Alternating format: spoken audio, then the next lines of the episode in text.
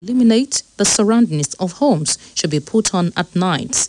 Mr. Ogunsanwo also harped on keeping of emergency response numbers of the Nigerian police, federal and state fire services, as well as similar outfits, which can be easily contacted in case of emergencies, submitting that doing so has helped many situations.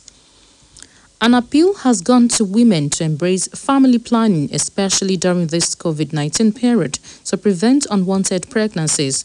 According to the Chief Nursing Officer of Abeokuta South Local Government Family Health Center, Mrs. Florence Ido, some prospective clients are unaware of the availability of family planning services due to the current lockdown, just as the prevailing situation is making it impossible for others to visit health centers for the purpose. She therefore urged women who are of reproductive age to embrace family planning, assuring that adequate consumables and commodities are available at the primary health centers to enable them access the services free of charge.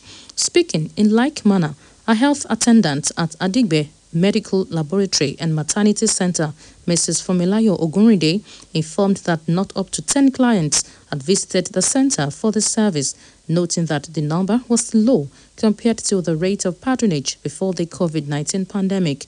They observed that the development was capable of, of causing a significant increase in Nigeria's population since the various families spend more time together these days.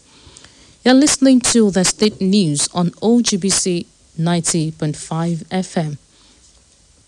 There is an urgent need